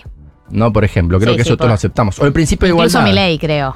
Sí, inclusive, sí, sí, claro, claro, claro. O el principio de igualdad, el principio de que a pesar de que somos diferentes, nuestros intereses deben ser considerados por igual. Entonces creo que hay algunos razonamientos que todos aceptaríamos y que pueden ser utilizados como base para pensar sobre temas morales como la venta de órganos. Pero para, caso- pero esos sí. están realmente basados en evidencia científica. Creo que son más consensos. Incluso creo que algunos de esos consensos sí vienen. No sé, estoy eh, en vivo. Mm. No, algunos de esos consensos lo voy a plantear como pregunta y no como afirmación. Eh, algunos de esos consensos no vienen de la Biblia, literalmente de los diez mandamientos, por ejemplo. Bueno, no sé si vienen de la Biblia. Sí, sí que la Biblia contribuyó al debate, sin lugar a dudas, pero creo que las verdades que aceptamos como verdades morales tienen que ver con cómo razonamos acerca del mundo y cómo podemos llegar a principios en los cuales todos estamos de acuerdo. En este sentido, yo creo que las verdades morales existen y son en algún punto parecidas a las verdades matemáticas. En el sentido de que Me sorprende que digas esto Sí. porque siento que la moral está tipo en la vereda de enfrente que la matemática. Siento, yo siempre Sí, sentí que iban sí, por eh, sí. carriles muy distintos Ciencia y que la espíritu, como ciencia. una cosa- Claro, como que la moral es- tiene mucho más Sí. que ver con una visión de mundo y una visión de mundo que Sí, es que por eso, es que para mí esa es un poco la visión que nosotros, que está en el zeitgeist, en el espíritu de nuestra época y nuestros ambientes progres, progresistas, digamos, que es un poco una visión, que creo que muchos no lo saben, pero yo creo que es tomada fundamentalmente de un autor muy leído en la Academia Ar- Argentina, que es un biólogo evolu- evolutivo llamado Stephen Jay Gould, que escribió un libro llamado Pilares del Tiempo, muy citado en estos debates, donde él dice él desarrolla la teoría que hoy en día se llama la teoría de los hemisferios no interferentes, que es la teoría de que la ciencia habla de la verdad y la moral habla de, mm, de- y la iglesia habla y las religiones hablan de la moral. O sea que la moral y la verdad son cosas, son hemisferios no interferentes. Claro. La verdad la estudiamos científicamente y la moral la estudiamos con creencias, por- como las creencias religiosas. Y entonces. o creencias como que hay- en hay- general. Sí, y él tiene, y él, y creo que la mayor parte de las personas acepta esto, en nuestros ambientes digo, eh, y yo no estoy muy de acuerdo con esto. Yo pienso que, que pueden ex- que, que ceder el debate de lo que está bien y lo que está mal hacer a la iglesia es hacer una concesión que no corresponde. Creo que tenemos que llegar a tratar de, llegar a acuerdos que se basen en razonamientos y evidencias sobre el mundo. Y creo que esos acuerdos basados en razonamientos y evidencias pueden llegar a buen puerto. Es en ese sentido creo que soy optimista. Porque hay ciertas verdades morales que nos van a parecer bien a todos, como existen ciertas verdades matemáticas que nos parecen bien a todos. Eh, en- por ejemplo, el hecho de que uno más uno es dos no es algo que se demuestre. Se acepta en matemática, es como un axioma de la matemática. Y todos aceptamos. ¿Y por qué lo aceptamos? Bueno, porque es razonable, porque uno más uno es dos, qué sé yo, es razonable.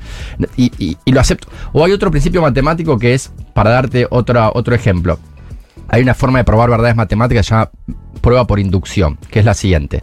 Yo quiero mostrar que algo es verdad para todos los números enteros, para 1, 2, 3, 4, 5. Entonces, yo puedo probar que es verdad para el número 1, que esa afirmación se cumple para el número 1 y que además puedo, puedo probar que si esa afirmación se cumple para un número n, si es válida para un número n, también es válida para n más 1. ¿Se entiende? Yo pruebo que hay una afirmación matemática que si es verdad, si se aplica a un número, se aplica para el siguiente, Sí. para ese número más 1. Si pruebo que eso es verdad, si, si eso lo pruebo y pruebo que es verdad para uno, entonces puedo decir que los probé para todos los números. Si, si, si- probé que es verdad para uno y probé que si es verdad para uno es para dos y si es para Bueno, ¿aceptamos que eso es una forma de probar verdades matemáticas, teoremas matemáticos? Sí, se acepta. En la, se acepta en la, en la matemática, se acepta y, y es, se, se- se usan los papers. Ahora, Claro. ¿por qué eso? ¿Por qué eso es una verdad? ¿Por qué se puede probar verdades así? Nada, es algo que se acepta. No- y porque toda persona razonable llega a la idea de que eso es así. Y en ese sentido creo que una verdad es algo, es una conclusión a la que toda persona razonable llega y creo que hay ciertas cuestiones morales. Esto que estoy diciendo es, es bastante controvertido, lo entiendo. Es sobre todo un filósofo que a mí me gusta mucho, se llama Derek Parfit, que murió hace un par de años, pero que tiene esta teoría de que no solo existen las verdades tradicionalmente aceptadas por la filosofía analítica, que es la, son las verdades empíricas y las verdades matemáticas, las verdades sobre el mundo y las verdades matemáticas, sino que también existe, y en esto coincido, en este punto soy coincidente con las religiones, existen las verdades morales. Y yo creo que existen las verdades morales, como los religiosos lo piensan. Yo soy ateo, pero ellos también, en eso, en esto coincidimos, pero ellos piensan que las verdades morales salen, se pueden deducir a partir de los libros sagrados y yo creo que se pueden deducir a partir de razonamientos de evidencias sobre el mundo y creo que, hay, que si conversamos lo suficiente sobre ciertos temas, a la larga vamos a llegar a conclusiones que son obvias para todos y aceptadas por toda persona razonable y creo que la historia humana es la historia del avance moral en, en un buen sentido. Por ejemplo, el retarte a duelo es algo que hoy sería absurdo, sería ridículo, absolutamente nadie diría que es algo razonable. Y lo era hasta hace un, tiempo atrás. Y toda la historia de la- del pensamiento humano en relación a cómo comportarnos con los demás es la historia de la evolución o la expansión del círculo de personas que estoy dispuesto a considerar en igualdad de condiciones conmigo. Que al principio era la tribu, después fue, si se quiere, el pueblo, después fue la nación, y ahora estamos yendo hacia una moral que es más bien planetaria. Tenemos que aceptar que hay verdades que valen para todo el mundo. Entonces, Qué perdón, eh, difícil, para ¿no? cerrar todo este razonamiento, porque me gusta cerrarlo. La donación de órganos. Creo que hay ciertos principios que todos podemos aceptar si somos suficientemente razonables, como por ejemplo que es bueno que haya menos sufrimiento en el mundo. ¿Quién va a negar que es mejor que haya menos sufrimiento a que haya más sufrimiento? Y creo que si estudiamos suficiente el tema de la donación de órganos, no- nos vamos a dar cuenta que si fuese legalizada habría mucho más sufrimiento en el mundo. Claro. Como por ejemplo se estudió en el caso de la donación de sangre, eso es muy claro. Cuando se intentó monetizar, Argentina es un país ejemplo en el tema de donación de sangre. Gracias al trabajo de, de algunas, sobre todo mujeres de las que yo conozco, investigadoras y militantes del tema de la donación de sangre, hoy en día la Argentina es autosuficiente y ningún hospital te puede decir que no te van a operar porque no, no, no te- no hay sangre para vos. Eso ya no pasa. ¿Se acuerdan que antiguamente, hace no tanto Sí, tenías tiempo, que llevar. tenías que conseguir gente? Hoy en día te dice, ya, si podés conseguir, conseguimos. Pero los argentinos han tomado, y las argentinas, tal conciencia de la importancia de la donación de sangre que Mm. hoy en día Argentina, y, y, el y por supuesto es una política estatal, ¿no? Lo- Los gobiernos, y esto se mantuvo a lo largo del tiempo, y eso es clave para que funcione, tienen ciertos lugares a donde van con los camiones para que vos puedas donar sangre fácilmente, qué sé yo. En los países en, las- en los que se intentó monetizar la donación de sangre, fracasó. Hay ciertas cosas que hacemos no por, por plata, sino porque es lo que nos parece que está bien hacer, como donar sangre. Claro. Y creo que la donación de órganos pasaría algo muy parecido. Eh, Cuando se empieza, si se empieza a monetizar, perdemos todos y termina habiendo más sufrimiento del mundo, además de que es un incentivo perverso para las personas que no tienen recursos. ¿no? Eh, estamos hablando con Andrés Riesnik, él escribió el libro Tabú, que está editado por El Gato y la Caja, y un poco estamos hablando de el origen de estos consensos de lo que es tabú y no es tabú. Y Andrés, perdón, antes vos hablabas de verdades, ¿no? Sí. Así como de distintas verdades. También pasa que las verdades, así entre comillas, dentro de la ciencia van cambiando, ¿no? Se van Sí. modificando. Eh, ¿Cómo haces para encarar conversaciones o discusiones cuando hay gente que no tiene esto en cuenta, tal vez? Porque. Sí. No, ni a, a ver. Pienso que hay que tratar de distinguir como tres proyectos que relacionan a la ciencia de la moral.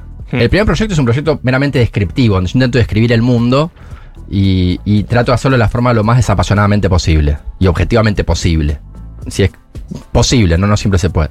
El segundo proyecto es no el descriptivo, sino el normativo, que, tiene que ver con lo que yo decía antes, que con el sufrimiento que hay en el mundo hoy, con, basado en lo que sabemos sobre cómo es el mundo, basado en el proyecto 1, en el proyecto descriptivo, cómo podemos establecer principios morales que optimicen el bienestar y minimicen el sufrimiento de los seres sintientes para ser más amplio, no solo seres humanos.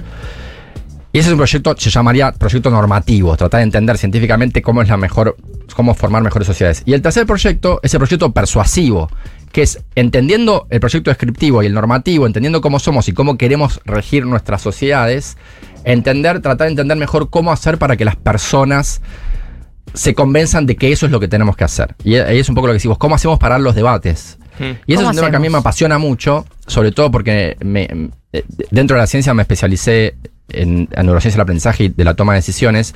Y hoy en día están pasando cosas increíbles como el- la enorme explosión de personas que creen en teorías conspiranoicas. Claro. ¿No?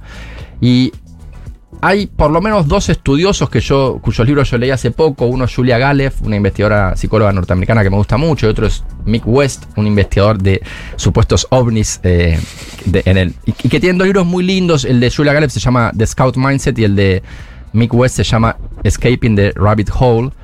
eh, y que son libros donde se estudia. No sé si esta es la respuesta que vos querías, porque acá estoy eh, eh, yendo específicamente a los conspiranoicos, ¿no? Sí, sí, pero tal pensaba en eso, pensaba Ah, cómo discutir con esa gente. Con esa cuando- gente, claro, bueno, por eso, mira, te voy a decir algo. Para, primero, ¿saben ustedes, estos libros lo estudian bien, ¿saben ustedes cómo es que una persona se mete a creer que la Tierra es plana? Sé que O sea, hay, hay un patrón que se repite siempre. Sé que hay que hubo un estudio que mostraba que había un porcentaje alto que lo había sacado de videos de YouTube. Exacto, eso, esa es la respuesta correcta. Es, system- es siempre, Bien, siempre es eso. Por favor, qué Científica. No, no, es que es eso. Vos analizás su discurso y sabés de qué video de YouTube sacó cada frase.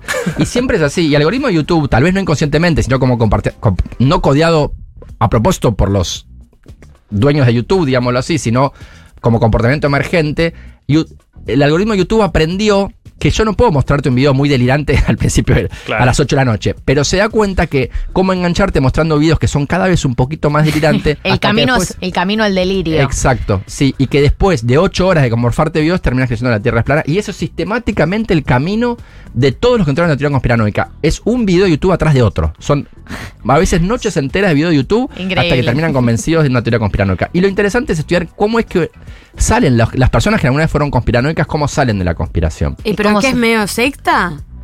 Las y la, terra- ¿Y la, de la Tierra es plana, creer en esa teoría, digo? Como si funciona, no entiendo. Porque vos hablas de cómo salen. Claro. Ah, ¿cómo salen? Bueno, esa es una buena pregunta. ¿Cómo salen? ¿Cómo saco a alguien yo de, la te- de ¿Cómo, una teoría tra- cómo alguien? Es como Bueno, traer un está bien. ortodoxo. Claro, bueno, sí. Exacto. te, metiste Te en una. otro temita, Sí, claro. Decí que Sí, sos sí. judía. Soy no, judía, puedo. sí, y además no, tengo casos cercanos. Claro, claro. Hay muchos más casos de gente que cae en la ortodoxia. ¿Que la cae, que sale? Que cae en la escuela pública. Sí. Uh. Muchos más que se ven tentados por la ortodoxia que casos que conozco de gente que salió. La mayoría de los que entran, hay todo un sistema esperándote Mira. para que no te vayas nunca más. ¿Y entran en la vida adulta muchas veces? Sí, por supuesto. Mira, Sí. interesante. Pero bueno, sí. Hay batallas que también hay que, sectas. sa- hay, hay que saber, hay que saber qué batallas dar. Sí, es como si vos, yo tampoco le voy a decir a un cura de 60 años que, no, que, que lo voy a tratar de convencer que Dios no existe. nada, es como que no tiene sentido. traía el capital. No, Claro. pero. No, no, y además. Exacto. le digo, y además, No, sí, sí. Pero y bueno. además, por eso era el problema. Pero ciertas batallas vale la pena. A ver, si- lo que te puedo decir es lo siguiente. En primer lugar, nadie dice, nadie va a un debate y termina diciendo, ah, tenías razón, cambié de opinión. Mucho menos, existe. mucho menos cuando, eh, lo- una creencia está atada a una red de creencias. ¿No? Si yo dejo de creer que la Tierra es plana, también tengo, que dejar de creer que toda la gente a la que confío, por ejemplo, es confiable. ¿no? Entonces hay un montón de creencias que están atadas a la creencia específica que están, que están debatiendo conmigo. Entonces, sistemáticamente, el, el proceso es, primero son, hay dos cosas que son fundamentales, que es Evidencia contundente, y acá es un error grave muchas veces los científicos y las científicas intentan debatir con las personas conspiranoicas, porque piensan que todas las conspiraciones, son iguales, y no lo son, cada conspiración es súper específica. Valeria Einstein y Martín Cormick, dos, eh, y Claudio Cormick, quiero decir, son dos investigadores del CONICET eh, que están estudiando el, discurso de las pseudociencias y ven que cada una es muy específica y diferente.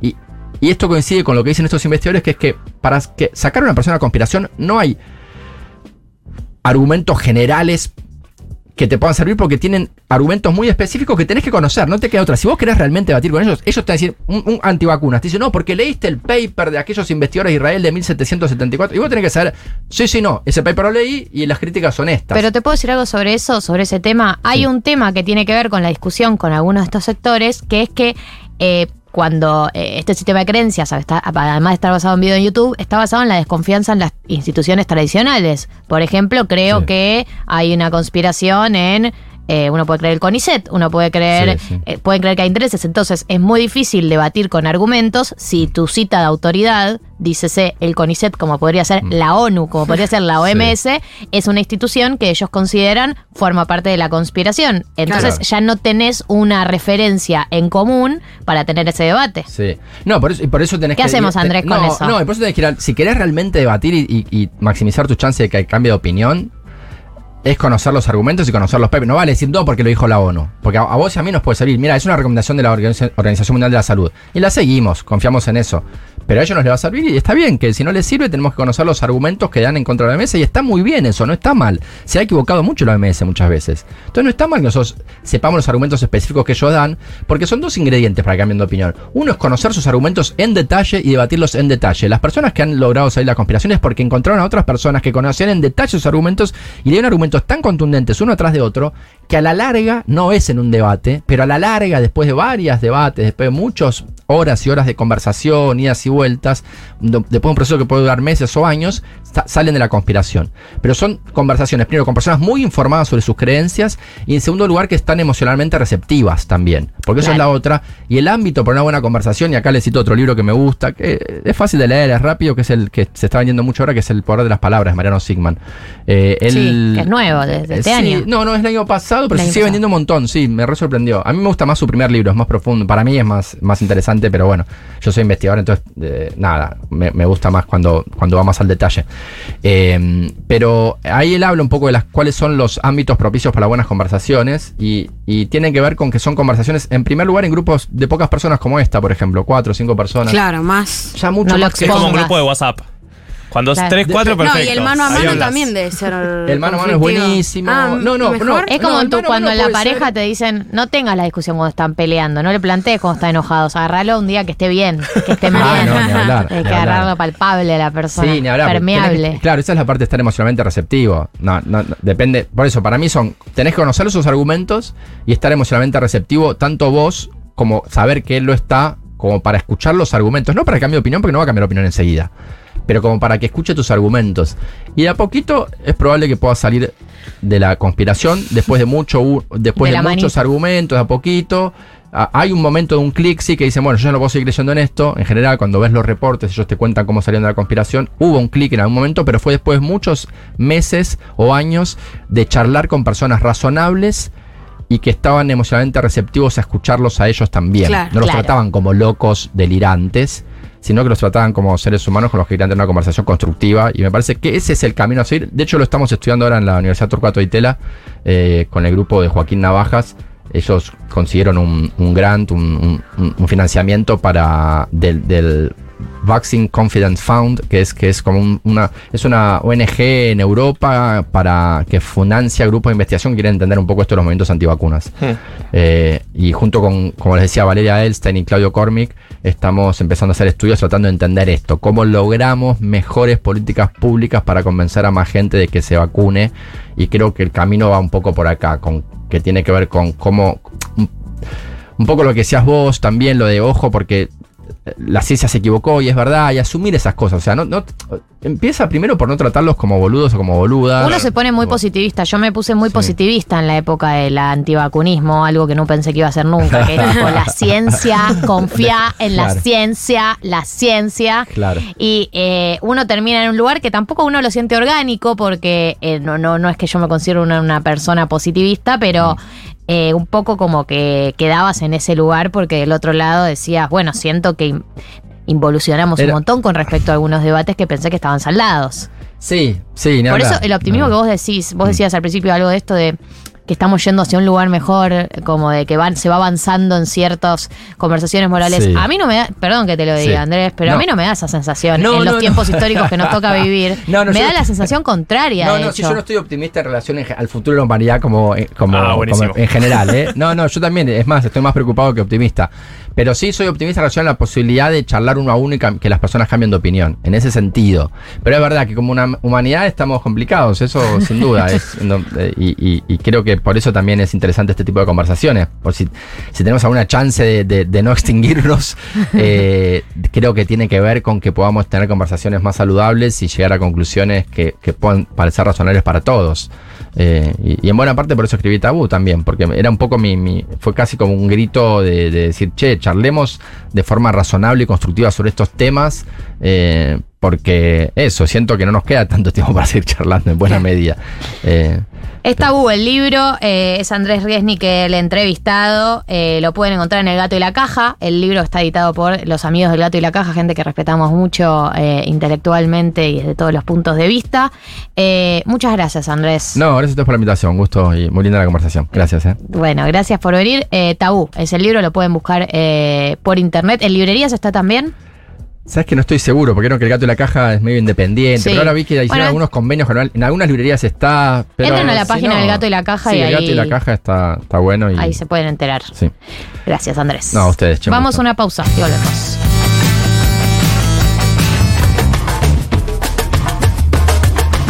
Bueno amigos, bueno amigues, eh, entramos en el tramo final de este programa eh, y vamos a cerrar la terapia del día de la fecha porque no podemos, eh, no podemos hacernos más los boludos. Queremos escucharlos ustedes. Venimos repasando, ahora vamos a repasar de nuevo un poco cómo van quedando las listas, si hubo novedades a lo largo de este programa. Sabemos, porque nos lo decía el hace poco Gaby Pepe, que eh, los candidatos de Scioli, Tolosa Paz, Cafiero, eh, entre otros, van a ir a la lista de diputados por la provincia de Buenos Aires, probablemente. Eh, eso es alguna de las cositas que fuimos confirmando. Eh, Manes se bajó de la candidatura a presidente y Maxi Ferraro que encabeza la boleta porteña por la lista de la reta. Pero lo que habíamos abierto, la consigna que abrió este programa es sensaciones. ¿Cómo se sienten con lo que pasó anoche, con la decisión de que Massa sea el candidato de la unidad, con la decisión de que Guado quede eh, como candidato a senador por la provincia de Buenos Aires y se baje de su candidatura a presidente? Así que los escuchamos. Hola, amigues noventeros. Em, me pasa lo siguiente desde ayer. Eh, alguien me dijo optimismo. No, es otra cosa. Me, me siento como en un estado de realidad total. Amaba cualquier fórmula que integre Guado, pero siento que ahora tenemos más chances de ganar, aunque nos cueste un poco más votarlo. Esas son mis, mis feelings.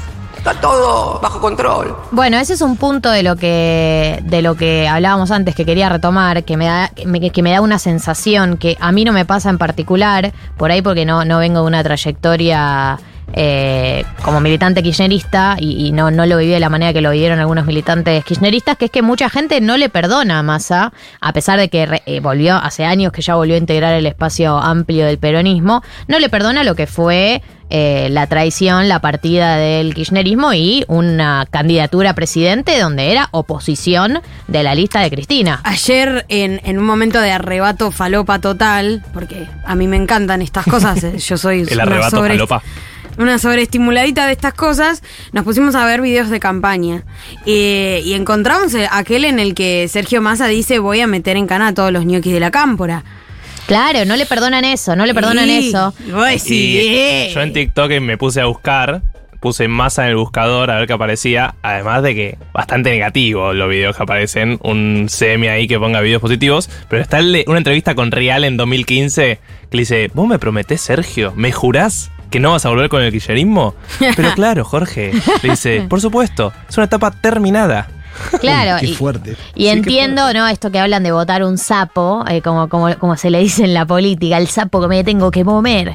Eh, entiendo que hay un riesgo muy real y concreto, yo en lo personal no es que lo sienta así, pero muy real y concreto, de que pase lo que pasó con Alberto, que es que llega al gobierno Alberto y hace lo que quiere él, porque el presidente es él. Así como Massa puede llegar al gobierno bancado por eh, Cristina, votado por los militantes de Cristina, y que llegue su momento de gobernar y haga lo que él tenga ganas de hacer. Hay una cuenta matemática que es muy importante, que es que nunca tuvimos garantías de lo de Alberto y tampoco vamos a tener sobre Sergio Massa. Entonces, eh, creo que ese es el baño de, de realidad. De saber que no lo vamos a saber.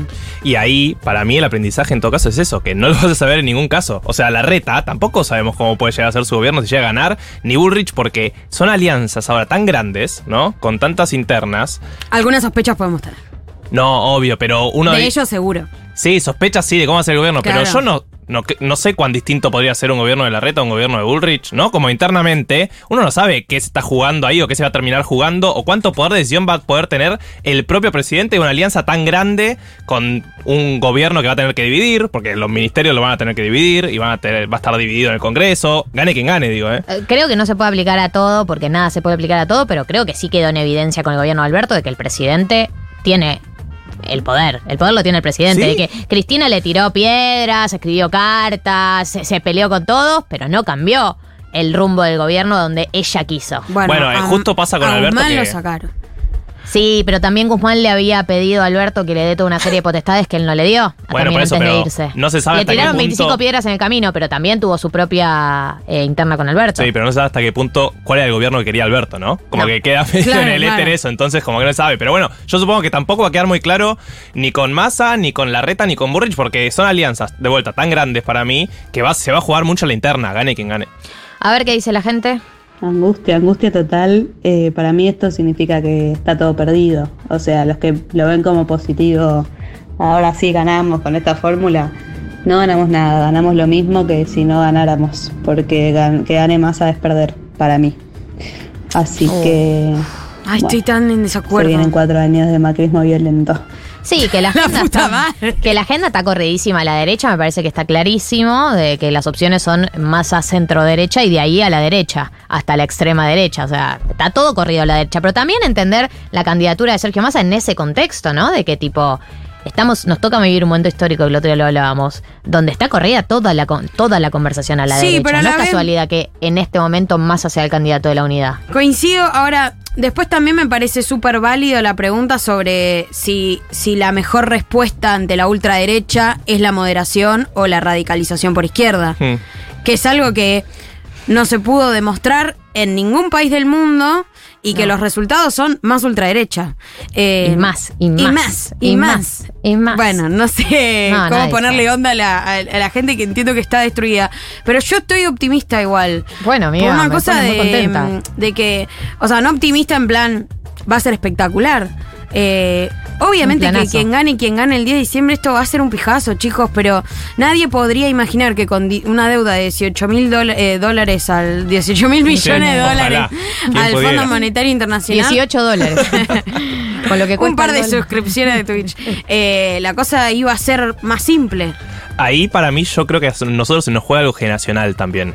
Total. De que nosotros no vimos no tenemos noción de lo que es un peronismo de centro derecha, derecha, con, con la hegemonía dentro del peronismo, ¿no? Como- Tipo el menemismo decís. Claro, tipo el menemismo. Entonces nosotros no tenemos la experiencia de eh, que... Del pijazo.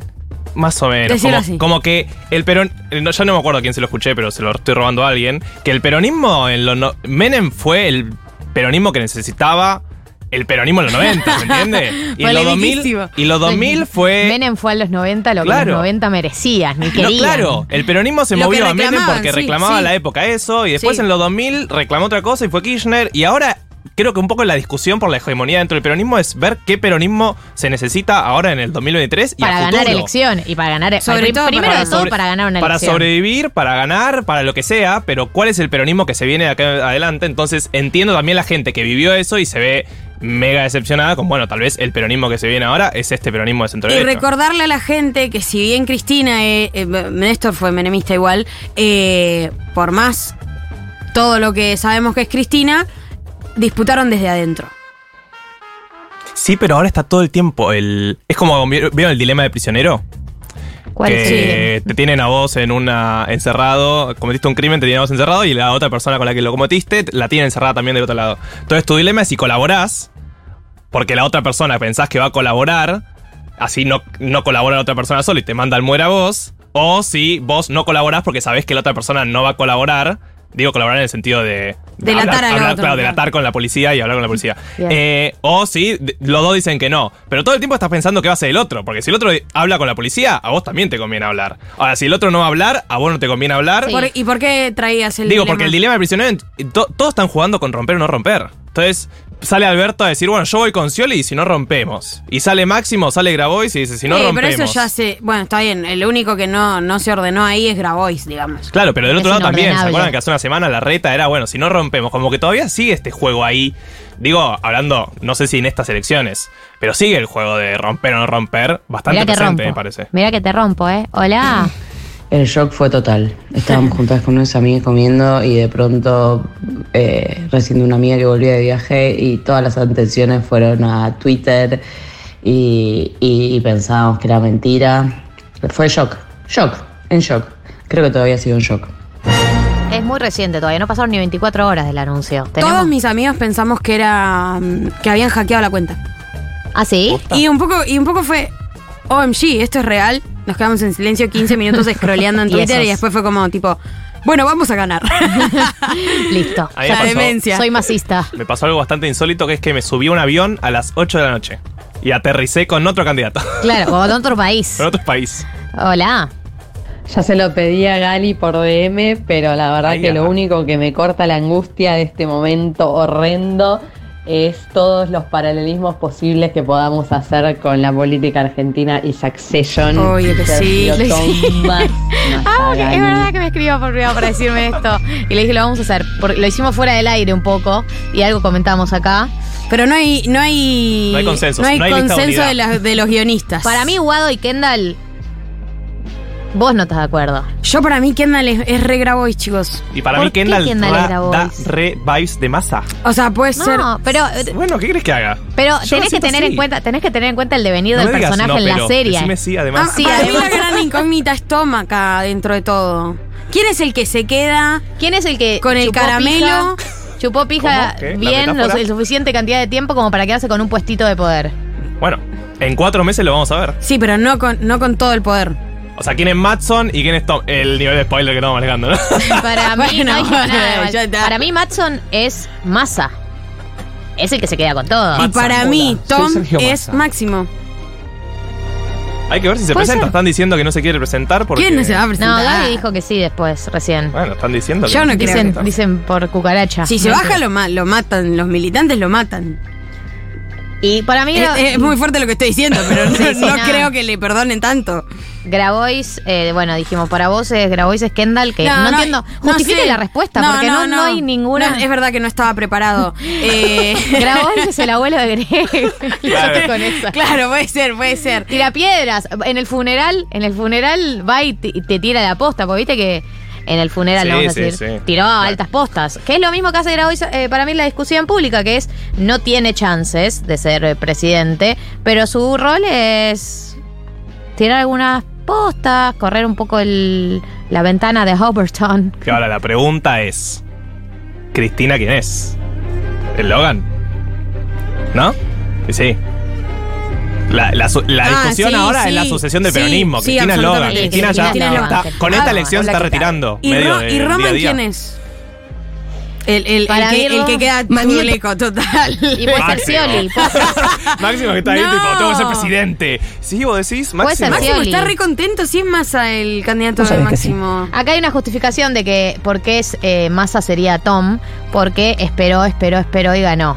Claro. Pero no es tan, perdón no que digo, no es tan eso. chupapija. Muy berreta. Como Tom. Estás con esa metáfora que no se entiende muy bien a qué te referís con el Eh, concepto. Chupa Vos estudiaste sociología, o sea que Sí. supongo que debe haber un paper detrás de que. Bourdieu, Claro. el grado de chupapijismo. Hola. Impactada. Yo tampoco pude dormir. Eh, no pienso votar a Massa. Eh, Espero que se pueda presentar Juan Grabois. Bueno, lo vas a poder votar en las pasos. En las pasos me parece que. Yo no creo que le haga daño a nadie que grabó y vaya a las pasos, porque no es que tiene un, un ¿Quién no ha caudal, un caudal electoral, pero además tampoco tiene un caudal electoral como para decir, che, lo va a poner en una situación a masa de, de tipo ciertas dudas sobre su potencialidad. Bueno, va a sacar pero- un porcentaje bajo de votos, va a haber cumplido con su palabra, que me parece que es importante para él, para Juan. Y para Eh, toda la gente que, que y para armó la- la campaña. Y para la, y la gente que lo quiere votar lo va a poder votar. Pero ahí también la discusión es filosóficamente si el candidato de unidad con todo lo que eso conlleva, deja de ser el candidato de unidad.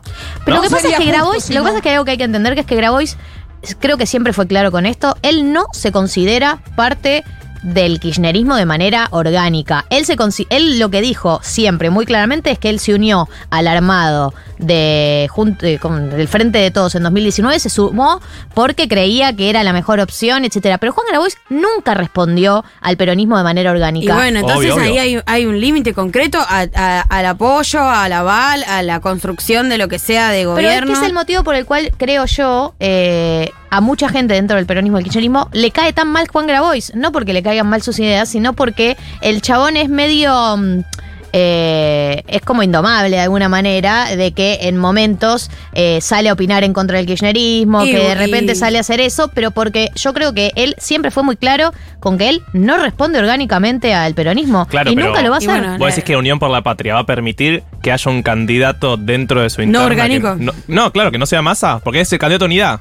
Entonces, o es el candidato a unidad o es el candidato que va a una interna contra Grabois, por más de que en la interna quede bastante claro que va a ganar masa, ¿no? Pero digo, hay que ver si se lo permiten también, porque tal vez ellos quiere- quieren que haya un candidato a unidad. Claro, te dicen, ah, si querés ser candidato, armá una Armá lista y gana partido, claro. elecciones. Armá un partido gana elecciones. Bueno, puede ser. A ver, ¿algún audio más? ¿Tenemos? Chicos, ¿cómo va? Eh, bueno, de sensaciones, eh, la sensación de traición es total. Eh, pero bueno, como dijeron, estaría bueno por ahí eh, esperar hasta el lunes antes del corchazo para ver qué onda. Pero eh, sí, como que toda la esperanza del mundo está en Grabois, una cosa así. ¿Qué esperanza Fuerte. está en Grabois? Más allá de uno poder votar a alguien con quien se sienta identificado. Más allá de esa experiencia que está buena. Eh, No, no, está buenísima. Es Chicos, ¿desde cuándo que no nos pasa? Desde 2011 más o menos que no nos sucede. Pero yo he hablado con gente que cree que realmente puede dar pelea a Grabois en una interna. Bueno, como no que. sé. Nah. Te juro. Bueno, tal vez porque Las son militantes. son- Pero. Claro, bueno. Pero. No hay, no hay ninguna evidencia hablando de Andrés Resnick, no hay ninguna evidencia empírica de que Grabois pueda dar pelea en una interna realmente. Bueno, pero tal vez si, A nivel si va, si va a la interna y le va tan mal en números como para que Massa le gane por tanto, ahí queda demostrado que, bueno, tal vez es una opinión minoritaria y que, ¿no? Por eso para mí, o sea, eh, son momentos muy álgidos, hay que tener mucha paciencia y después van a pasar que se van a ordenar las cosas, pero no en función de los deseos propios de cada uno, sino de las necesidades del pueblo argentino. Porque también, digo, eh, si, si Bullrich crece un montón y, chicos, eh, Gerardo Morales reprimió el fin de semana pasado Y de premio le y dieron le dieron una vicepresidencia. vicepresidencia. Yo no sé en qué país viven algunos. realmente. soy Swifty. Eh, obvio que soy Swifty. No, y también hay que ver hoy eh, si Grabois consigue los avales para presentarse. Que lo traiga. Ahí, ahí lo traiga estuve viendo historias, están en el búnker, metan mano firmando. Así que voy a hacer una aclaración igual para todos los que están un poco desolados, que es que eh, por más que ustedes estén afiliados a otro partido por fuera de Unión por la Patria, de lo que fue ex Frente 2, y quieren darle su aval a Juan Grabois, presenten los datos igual porque eh, hay un, comando de gente que está desesperada porque esto suceda, capaz de desafiliarlos y afiliarlos a Frente Patria Grande para que puedan eh, formar parte de los avales. Hay Digo, gente si están- dispuesta a hacer todo ese trámite burocrático para tener el aval. hay gente que hizo mucha ingeniería eh, ayer y dijo, le voy a dar el aval a Grabois, lo voy a votar en la PASO, voy a votar a Massa en las generales y vamos a ganar las elecciones. Bueno, ojalá. Eh, tenemos una última, una última, una última y ya nos vamos. Hola chiquis, yo solo quiero pedir que no la 2015 en toda. Por favor, se vota masa, se vota masa. Listo, besis. No, bueno, ese es un riesgo, porque recordemos, año 2015, sí, muy, muy rico todo, Daniel Scioli candidato, pero Cristina hasta el último día no se pronunciaba abiertamente a favor de él y había una duda muy grande con respecto al apoyo al candidato, que no creo que sea este caso, porque me parece que en el caso de Massa hay un aval mucho más grande de Cristina, porque de hecho lo ha bancado públicamente en su gestión como ministro de Economía. Pero bueno, sí, el 2015 tuvo una vibra rarísima la candidatura de Scioli. Sí, también el balotage, ya incluso desde el equipo de Scioli salían a decir, a primer día que ganamos ya rompemos con Cristina, entonces estaba bastante quebrada la relación. Bueno, eh, hemos hecho terapia, nos hemos acompañado, hemos tenido un poco de todo. eh, hermoso, la verdad, me siento mucho más tranquila para hablar de otros temas hoy. Tengo aval, cosa que igual, tengo aval. que igual no va a pasar, porque es obviamente que todas las reuniones sociales las- a las que vaya hoy se va a hablar de esto, pero Eh, lo bueno es que nos acompañamos por lo menos acá. Gracias Juli, gracias Flor, atrás del vidrio, en los controles. Eh, ¿Cómo venís Flor? ¿Cómo te venís sintiendo? Hola. Bien, perfecto. Eso lo reflejó perfectamente. La chota. bueno, es un poco el espíritu del programa. Eh, gracias, Becha, gracias, Marto. Por gracias favor. a todos ustedes por participar también y sumarse. Nos vemos el sábado que viene, ojalá con un panorama un poco más tranquilo a las 2 de la tarde aquí por Futurock. Galia, Martín y Becha. Nuevas neurosis para los problemas de siempre. 1990.